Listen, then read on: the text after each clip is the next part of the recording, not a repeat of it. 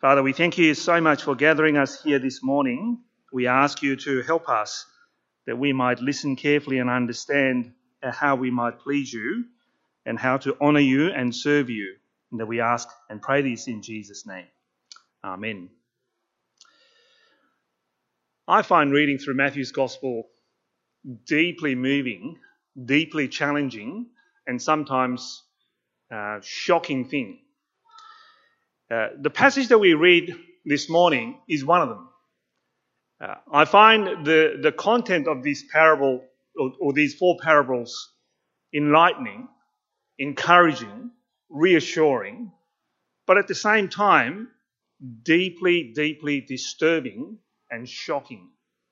So, my job this morning is to, um, uh, to bring this out to you, and I hope and pray that as we go through this passage together, that you would make the same response, the, the response that Matthew, the, the skillful writer, uh, was intending for his readers to go through. So, without much ado, I'm going to ask you to turn your Bible to uh, the passage we just read. Um, hopefully, you haven't closed it. Uh, it hasn't been long since we read this passage. So, let's um, have a look at this passage together. The first two of these four parables speak about joyfully giving up everything else in order to enter the kingdom of heaven. Joyfully giving up everything in order to enter the kingdom of heaven. Now, the idea of giving things up in order to gain something else or something much more precious is an idea that we need to think very carefully about. Uh, because being by nature greedy, I don't think uh, we like such an idea. You know, um, uh, we only want to add more things to what we already have rather than giving things up in order to gain something else. I mean, how nice and convenient will it be if Jesus said, just continue on, but put something else on uh, in addition to that? That would make our Christian life so much easier, don't you think? Just carry on, but just to do extra little bit more. If that's what Jesus said, our life would be so much easier. But notice what he's trying to say here in these two parables. A man dug up a treasure, and so in order to gain that treasure, he had to go and sell everything, and he happily and joyfully did that. Now we think, of course, that's what I would do. Of course. But think about this um, the idea what Jesus is saying. No, go and sell everything in order to buy this. And we don't like that idea. Um, that's why people don't like the idea of repentance. You know, giving uh, up everything must surely include giving up the past, the former way of life. You know, I used to live for myself, uh, perhaps my immediate family, but, but that's about it. But becoming a Christian means saying no to such way of life and uh, start living or living your life for Jesus. You see, this is why Jesus said you must deny yourself and take up your cross and follow me. Selling everything must include giving up yourself. But giving up things in order to gain the kingdom of heaven is also, in addition to that, an ongoing process that must take place throughout your life, isn't it? And so the writer of the Hebrews encourages us to, uh, uh, with these words, I've just put these, up, uh, these words up on the screen. Hebrews chapter 12, verses 1 to 2. Uh, here we go. Is that too small for you to read? I'll read it out to you. Therefore, since we are surrounded by so great a cloud of witnesses, let us also lay aside every weight and the sin which clings so closely, and let us run with endurance the race that is set before us, looking to Jesus, the founder and the perfecter of our faith, who, for the joy that was set before him, endured the cross, despising the shame, and is seated at the right hand of the throne of God let's make sure that we throw away all the weight and the sin that entangles our life and run the race. Uh, right at the beginning of the, uh, the gospel, Jesus taught what true discipleship looks like. Remember uh, what happened to the first few people who featured uh, in this gospel uh, as Jesus began his public ministry. Uh, in chapter 4, verse 18, uh, we meet uh, the first of these two, Peter and his brother Andrew. Jesus called them, and they left their net and followed Jesus immediately, we are told. Or soon after that, we meet another uh, uh, two people, James and his brother John. And this is what uh, this is how Matthew reports this, this this incident. He said again they, they they they followed Jesus, leaving behind their boat and their father. I mean, it's pretty confronting, don't you think? There is this man, this stranger, who says to these two people, grown up men, says, You come and follow me. And they immediately abandon everything their family, their, their livelihood and they began following him. What kind of absurd idea is that? But by putting these things in such a shocking way, Matthew is challenging us to think about what it means for us to follow Jesus, or what it means for us to gain our entry into the kingdom of God. See, this is a serious business, don't you think? Or have a look at what, what happened in chapter 8, verse 21. Chapter 8, verse 21. Another of the disciples said to him, Lord, let me first go and bury my father. And Jesus said to him, Follow me, and leave the dead to bury their own dead. So, what does it look like for you and me to go and sell everything in order to gain the treasure? What does it mean for us? How do we do that? Well, does that mean that we all need to become a monk?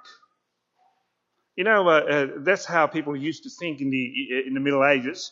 Uh, in order for us to live the kind of life that Jesus was demanding us, that we really go through this extreme measure of becoming a monk. Now, why don't we do that? Can I ask you uh, to turn to the person sitting next to you and say, well, no, uh, why don't we encourage everyone to shave our hair off, um, abandon our family, go into the, the, mountains or a secluded place and become a monk. Why don't we do that? Can, can I ask you to just discuss this uh, with the person sitting next to you for a second? I love to um, I love to hear reflection, but as you know, well, we don't have enough time to do that. Well, first and foremost, remember that there are other parts of the Bible that speaks about our family life, our life as whatever, right? Uh, it's not as if the Bible condemns um, our personal life, our day to day life, um, our life as a father, as a mother, as, as, a, as, a, as a child, as a, whatever it might be. The Bible upholds those things. There's nothing wrong living that way. So, becoming a monk does not necessarily mean complying with what Jesus is demanding us. Uh, you can be a monk all you like, but continue on in your heart, living your life in defiance of God. Well, hear what Jesus says about the kingdom here. Kingdom of God is like the treasure that someone found, and this person decided to go and sell everything. Now, I think what we need to do is understand that. Remember that. How important it is to gain entry into the kingdom of God. Do you believe that? That there is nothing more important than gaining, gaining entry into the kingdom of God. Do you think it is really, really worthwhile giving up $70 million mansion to go into the kingdom of God? You know what? If I had a mansion that is worth $70 million, and a question was put to me, do you rather want to keep $70 million mansion or go into the kingdom of God? I think it'll be a really, really easy decision. Don't you think? I wouldn't think twice about it. Of course, I want to go into the kingdom of God. $70 million, it's nothing. I mean, you think, no, no, no, how can that be? If your life is, is on the line and you say which one you're going to choose, of course. That is not a difficult decision. But I think the, the challenge is with the small things in life. Right? So understand the value of the kingdom of God. Listen to what Jesus is saying that this treasure is really, really worthwhile. But I think small things in life are a lot more difficult to, to consider. So, you know, um, uh, the idea of contentment, for example. Uh, giving things up or wanting more things, uh, wanting something else more than the kingdom of God in our day to day life comes out in a very subtle kind of way. You know, um, uh, it's very hard to be thankful to God for you know, what He has allowed you, you, you have until it is taken away. Uh, for example, I mean, as you know, uh, I had some health problems. Um, uh, it's a it's been a fascinating experience um, going through this this this journey. Um, whenever I go to a, a, a, kind of a rehabilitation program or um, consultation with nurses and doctors and other medical teams about how to deal with my condition and things like that, there are a whole range of people sitting in a room, all concerned about uh, their life and their health, and rightly so. But as I sit there, listen to them, um, I begin to realize health becomes the most precious thing in everyone's life. You would do everything in order to give up, uh, in order to gain a healthy lifestyle and prolong your life. And I sat there, I said to one of them, It is what it is. I mean, God has given you a life to live, and if you happen to um, have a condition that will prohibit you from doing certain things, well, what can you do? And the person sitting next to me just couldn't understand. Wouldn't you rather prolong your life? And I said, no, it doesn't really matter. Um, I'm a Christian person and I know the eternal home, and uh, the Bible keeps on telling us how wonderful it is in order to get there. And the person said, now, you've been brainwashed. But contentment is a great idea, isn't it? Uh, enjoy what God has given you and enjoy it while it lasts. But when it's taken away for, in God's good pleasure, then we say, well, it's gone. I think that's a way of living your life, understanding the value of the eternal kingdom. Giving up $70 million mansion is really, really difficult but being content in our life, day to day life, is really, really difficult. Properly understand what people of this norm, uh, people of this world normally value will not last. Most of them will mean nothing in the kingdom of God. Don't buy the lies of the world that material abundance will guarantee happiness and security. We keep uh, falling for these lies. We need to possess more. We need to experience more. We need to put up more photos on our Instagram and, and exhibit the world how happy we are. Uh, by going places, by eating certain food, by experiencing certain things, we will enjoy our life and will become more and more happy. And, and so, in search of these instant pleasures, we keep neglecting the important things. Giving up $70 million mansion is really really easy. But giving up small things in our life, our holidays, our entertainment, uh, our investment, these things become really, really difficult. You know, discipleship is hard and costly. It requires sacrifice but reward makes it absolutely worthwhile, don't you think? It is worth persevering and enduring. It felt like giving up because you feel that you're making too much sacrifice.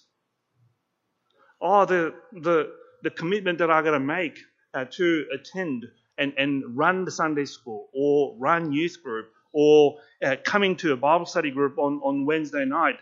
These things, they're really, really difficult. And so we make small incremental compromises along the way. And before we realize,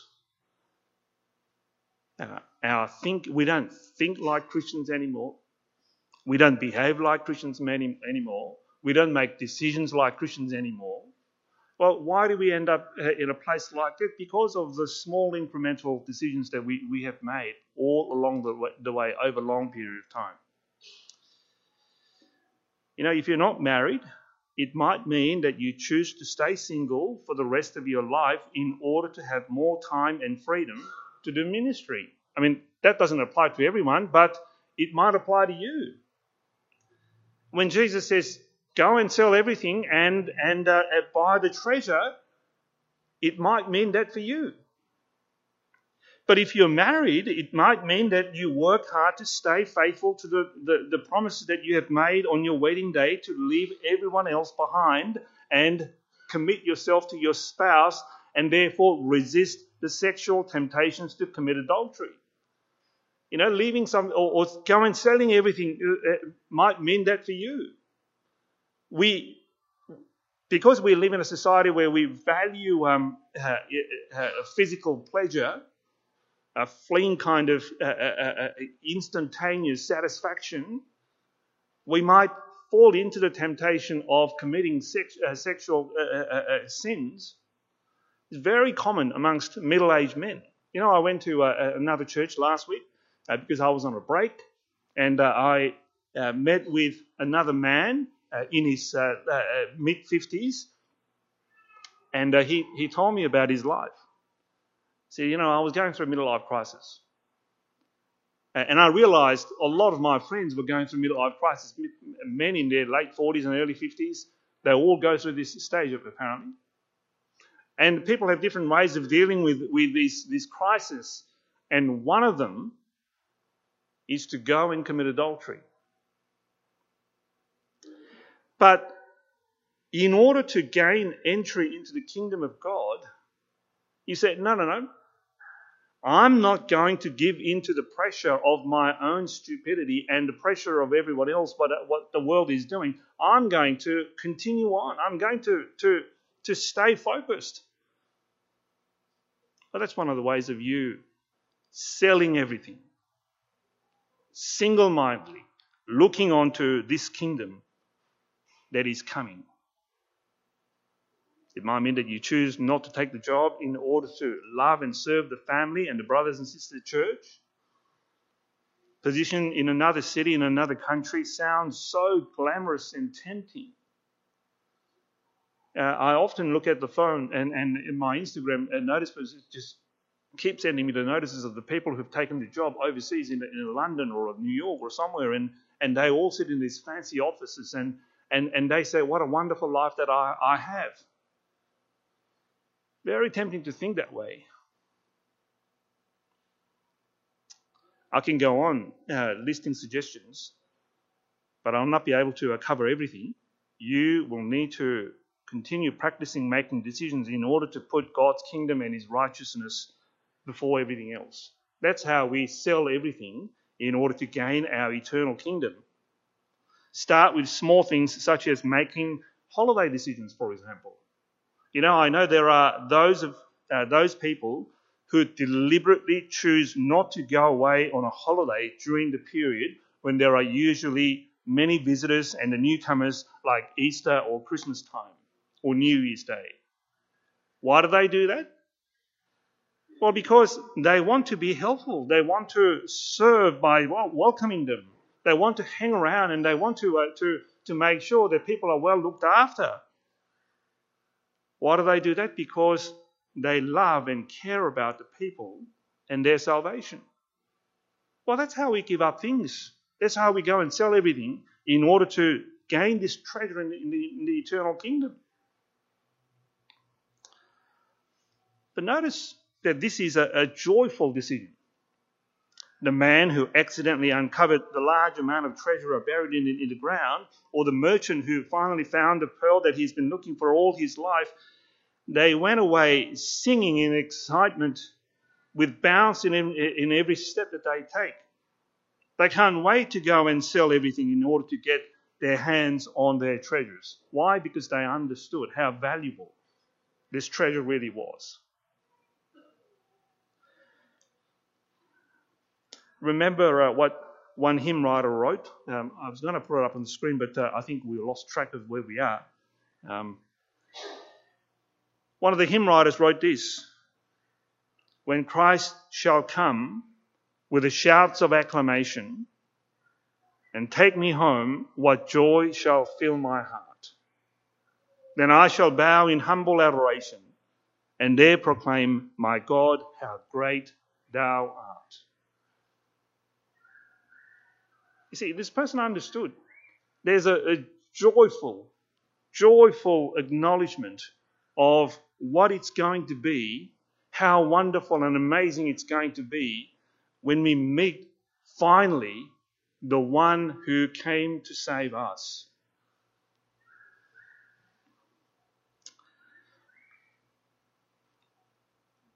But this is the thing. It's wonderful to know the kingdom of heaven is so valuable and that we joyfully go and give up everything else. But that's not everything that Jesus says. The third parable that Jesus speaks in verse 47 is so confronting, disturbing, that we can't shy away from, from this, this passage. Let me just read it out to you again. Again, the kingdom of heaven is like a net that was thrown into the sea and gathered uh, fish of every kind. When it was full, man drew it ashore and sat down and sorted the good into the, into containers, but threw away the bad. So it'll be at the end of the age the angels will come out and separate the evil from the righteous and throw them into the fiery furnace. In that place there will be weeping and a gnashing of teeth. We've already seen in the earlier part of chapter 13 how Jesus does not shy away from unveiling the, the, the, conf- the confronting and the uncomfortable reality of the kingdom. You know how we wish that Jesus just stopped at verse 46 and went on talking about something more pleasant, more palatable. But he doesn't. And he did this. Uh, uh, uh, he did it in, in, in, the parables of the good and, and uh, the good seed and, and, and, and the weeds uh, that we saw in verse 13, uh, 24. He wants us to understand that this kingdom will sort people into two groups. Not three, not four, but two. One group is for those who are judged to be evil, and the other the righteous. The kingdom is reserved for, for only for those who are regarded as righteous. Not everyone will enter the kingdom. There will be those who will miss out. For God will order his angels to separate evil from the righteous. This is a confronting reality, isn't it? A day will come when everyone who ever lived in the world will be brought back to life, and they will stand before the judgment seat of God, and they will be sorted. Which side will you be on? Well, in order for uh, uh, gain entry into the kingdom of God, it is clear that we have to be one of the righteous. Are you righteous? How do we become righteous? What does it mean to be righteous in, in Matthew's thinking? Well, uh, you might remember in our last week's passage, the very end bit in verse 43 then the righteous will shine like the sun in the kingdom of their Father. Remember that part? The righteous will shine like sun in the kingdom of their Father. So, as we think about who the righteous is, uh, this is a really helpful kind of um, a clue, isn't it? The people who are regarded righteous are those people who would regard God as their Father. I mean, there are a whole range of issues that we need to think through for the rest of Matthew's gospel, but it is a, a kind of an insightful comment that, that, that Matthew is making for us to, to understand what he means by Father. It is a kind of a relational thing. You know, it is not a religious thing. In order for you to become righteous, uh, you need to practice certain religiosities and, and practice certain things. It's very easy to, to, to, uh, to make someone righteous in that sense. All you need to do is attend church and, and become religious and, and, and, and, and so on. But these righteous people are those who are happy to call God their Father. There is a deep, trusting relationship. I mean, there are a whole range of things that I need to, to, to go on and, and, and say about this, but I'll, I'll just stop it there for, for, for, uh, for now. Uh, I think as we work our way through Matthew's Gospel, it'll become more and more clear how to enter into this special relationship with, with God primarily, it is not through religiosity, but it is by putting your hope and faith in Jesus and Him alone. That's how you become righteous. But what I want to focus upon this morning is the confronting reality of true Jesus. You know, it is clearly contrary to a, a popular caricature of Jesus in which he is portrayed as all embracing, all accepting, all forgiving man who asks no questions. Those who persist with such wish washy view of Jesus say that Jesus will, uh, was all about love, and that means he would accept everyone as they are. No change is required, no repentance necessary. Just come and Jesus will endorse whatever sinful lifestyle that you have been caught up in in the past, and you can continue doing whatever you want to do because Jesus will not intervene. He will simply endorse whatever you have been doing. You know, the most dangerous lie is the one that sounds almost true. It's like saying, God is love. The argument goes like this God is love. That means God loves you no matter what. Therefore, you can still be God's friend even if you continue doing what you prefer doing. After all, isn't that what true friends should be like? Accepting you as you are without demanding a change. So, if you prefer uh, living in a kind of a, say, for example, a homosexual relationship, there is nothing wrong with that. God will understand. He loves you and He wants you to be happy, and, and, and the same for the adultery. You find another woman other than your uh, current wife more attractive, the true happiness, after all, is being true to yourself and to your feelings. So go on and love another woman. God will understand because He's love. Now, if you're a careful Bible reader, uh, you might remember that the sentence God, God is love is actually taken straight from the Bible. Remember that? Does anyone know uh, where it's taken from? Uh, it'll come up on the screen. 1 John chapter 4, verse 8. Anyone who does not love does not know God because God is love. But doing this, but saying uh, the things that I've been saying is actually taking the verse completely out of the context, isn't it? You choose only a small portion of the Bible with a, with a deliberate purpose of wanting it to say whatever you want it to say. It's called proof texting. To show how silly this argument is, is really easy. You just got to to, to read a few more verses on. So let me just read the rest of the passage. If anyone, uh, anyone who does not love God does not uh, know God because God is love.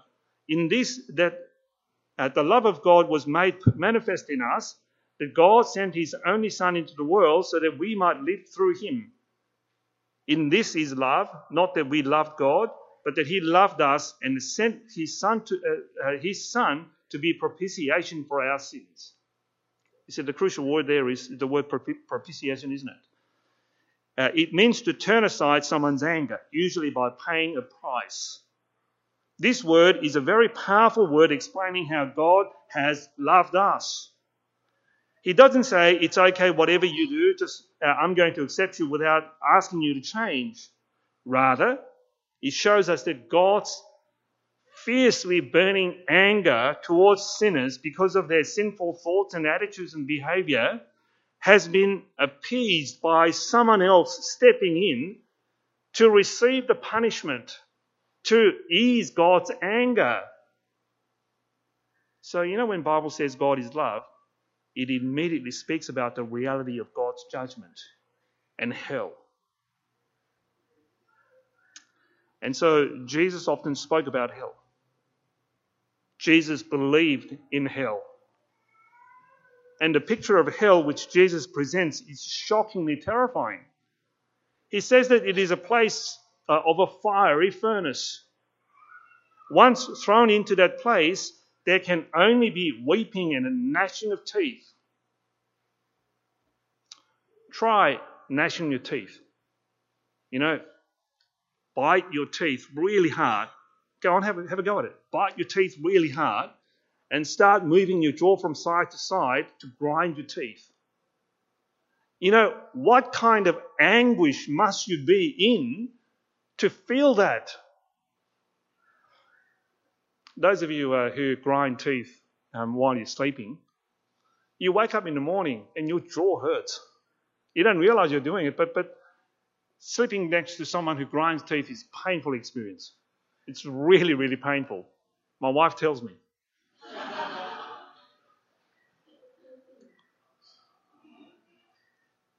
it's an act of unspeakable anguish and pain and suffering.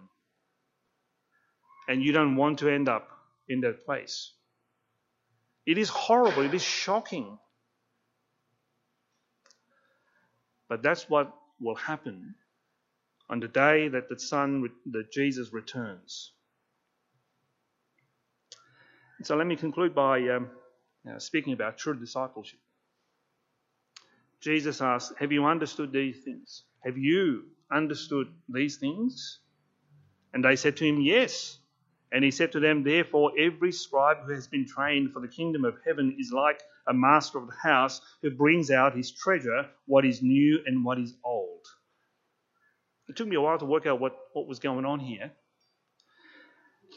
The important thing to remember here is the word that is trans- been translated here for us as the scribe who has been trained for the kingdom of heaven.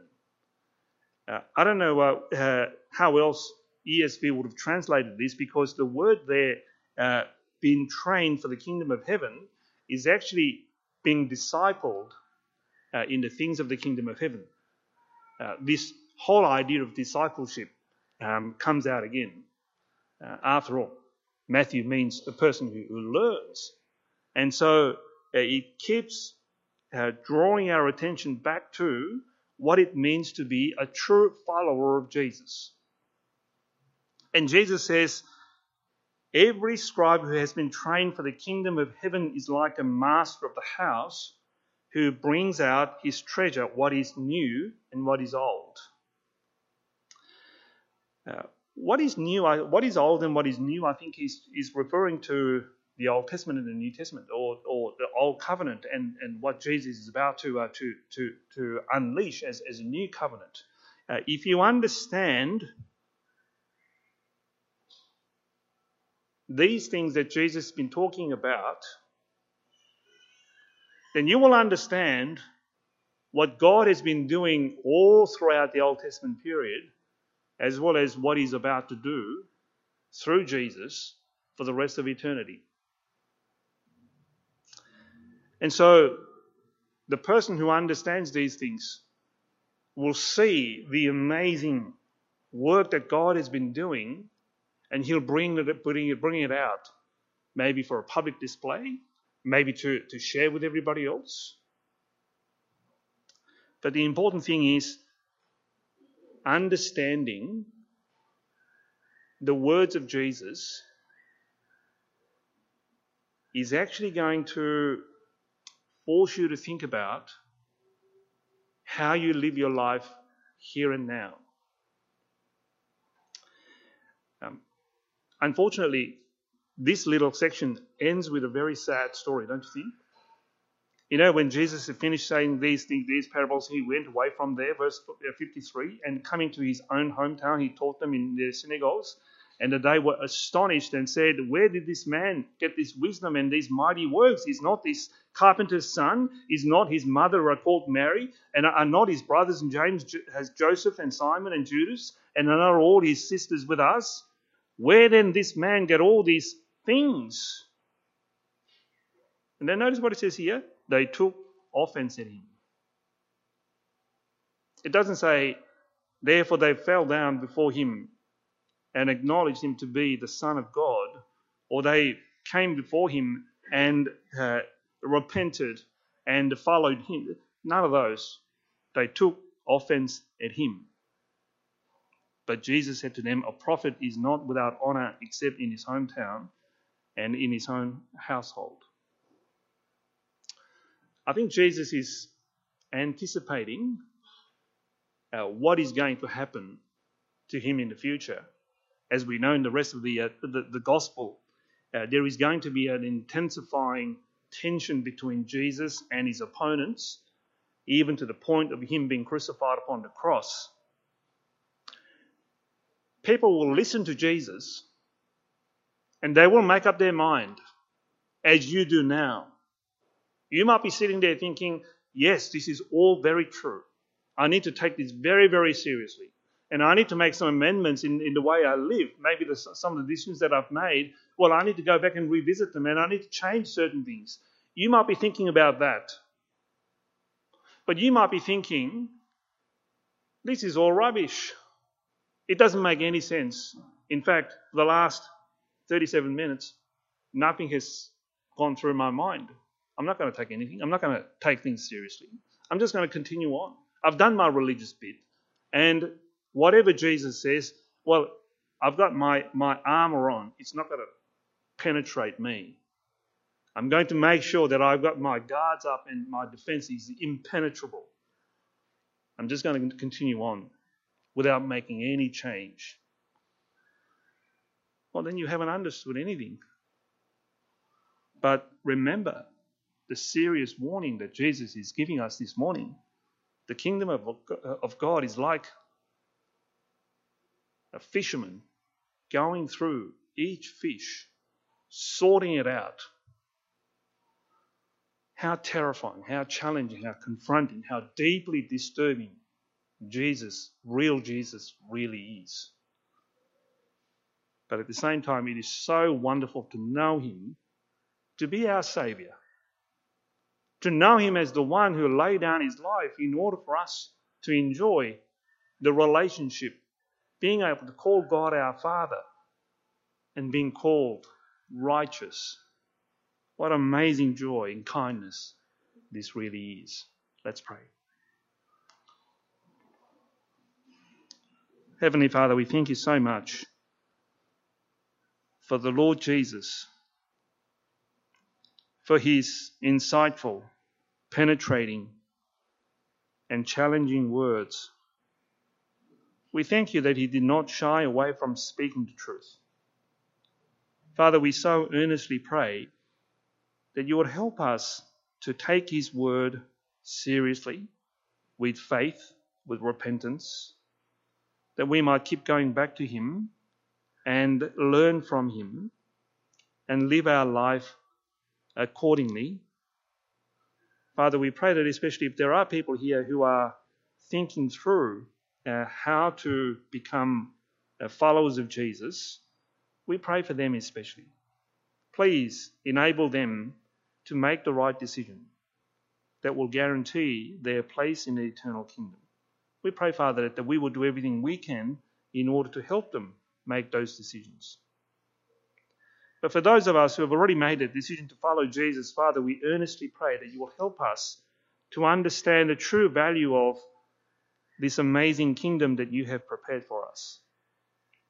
Help us, Father, not to make small compromises in our life, but keep on living our life in eager expectation of your Son's return. And we ask and pray this for his sake.